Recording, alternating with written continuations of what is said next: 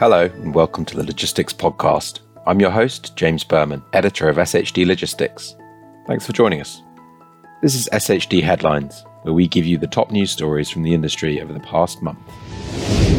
eBay UK has announced the rollout of eBay Fulfillment by Orange Connex, its first end to end fulfillment solution for UK sellers with fast delivery options, improved logistics management, more streamlined processes, and enhanced seller protection.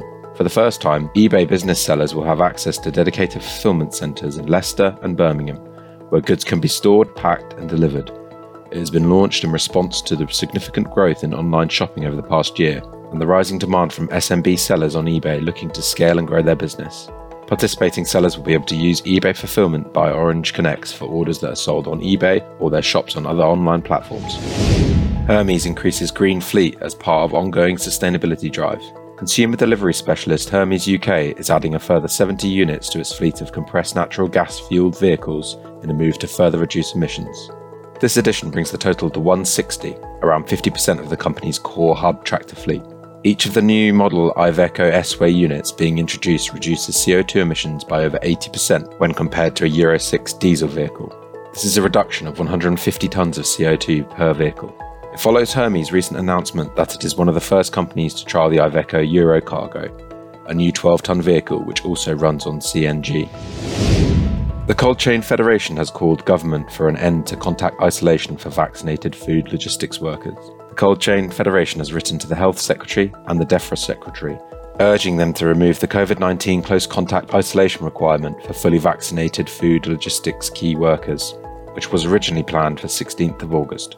The Federation, which represents businesses in the UK which store and move chilled and frozen food, says that the impacts of a rise in numbers of staff being asked to isolate as infection numbers grow will compound on the ongoing recruitment crisis in the logistics sector. This crisis is already seeing food logistics businesses operating at reduced staffing levels and struggling to fulfill orders. And the Federation says that waiting until the 16th of August to remove the close contact isolation requirement will put further strain on the food supply chain when it is already at breaking point. XPO Logistics has announced that it has completed the previously announced spin off of GXO Logistics, creating two independent, publicly traded companies. XPO is a provider of freight transportation services, primarily less than truckload transportation and truck brokerage services. XPO shares will continue to trade on the New York Stock Exchange under the symbol XPO, and effective today, GXO will begin regular way trading on their NYSE under the national symbol GXO. Now, over to SHD property expert David Thame for the latest news.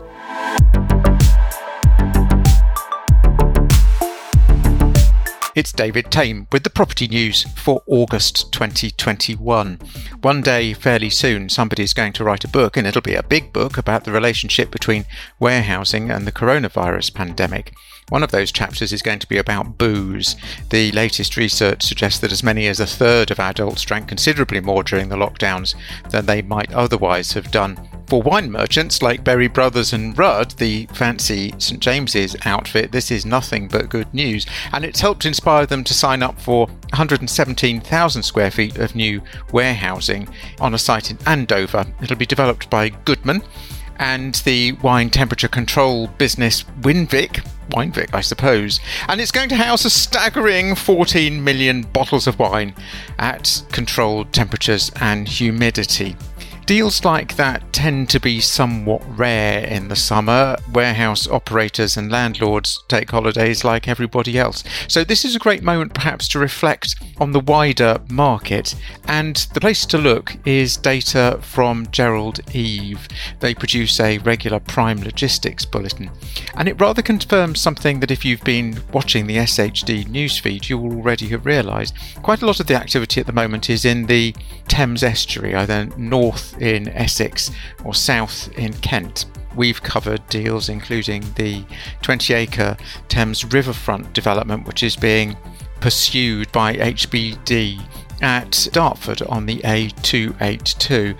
It's certainly not the only one of its kind. The Gerald Eve data suggests that the availability rate in the South Essex market has fallen to 4.8%. That is extraordinarily low. Prime rents of £10.75 pence a square foot are also unusually high. Those figures, however, begin to look a bit generous. If you look at availability on the other side of the Thames estuary in Kent, Gerald Eve calculate that availability rate there is 3.4%. These markets are growing fast, catering to suburban as well as metropolitan needs. And of course, another chapter of the enormous book on coronavirus and warehousing will establish exactly how far demand has been diverted from urban logistics to suburban logistics in the course of the last 18 months. For now, it seems pretty clear that if you're looking for a new warehouse in the southeast of England, you're going to struggle to find it. Almost nothing has been developed in either Essex or Kent. And elsewhere in the country, supply shortages are equally strong. It's enough, really, to make you turn to booze. And that's it for the property news for August 2021. Thanks, David. At the Logistics Podcast, we like to turn our listeners into readers and our readers into listeners. So please do sign up to the SHD newsletter by visiting www.shdlogistics.com. That's all from me. Thanks for listening and see you soon.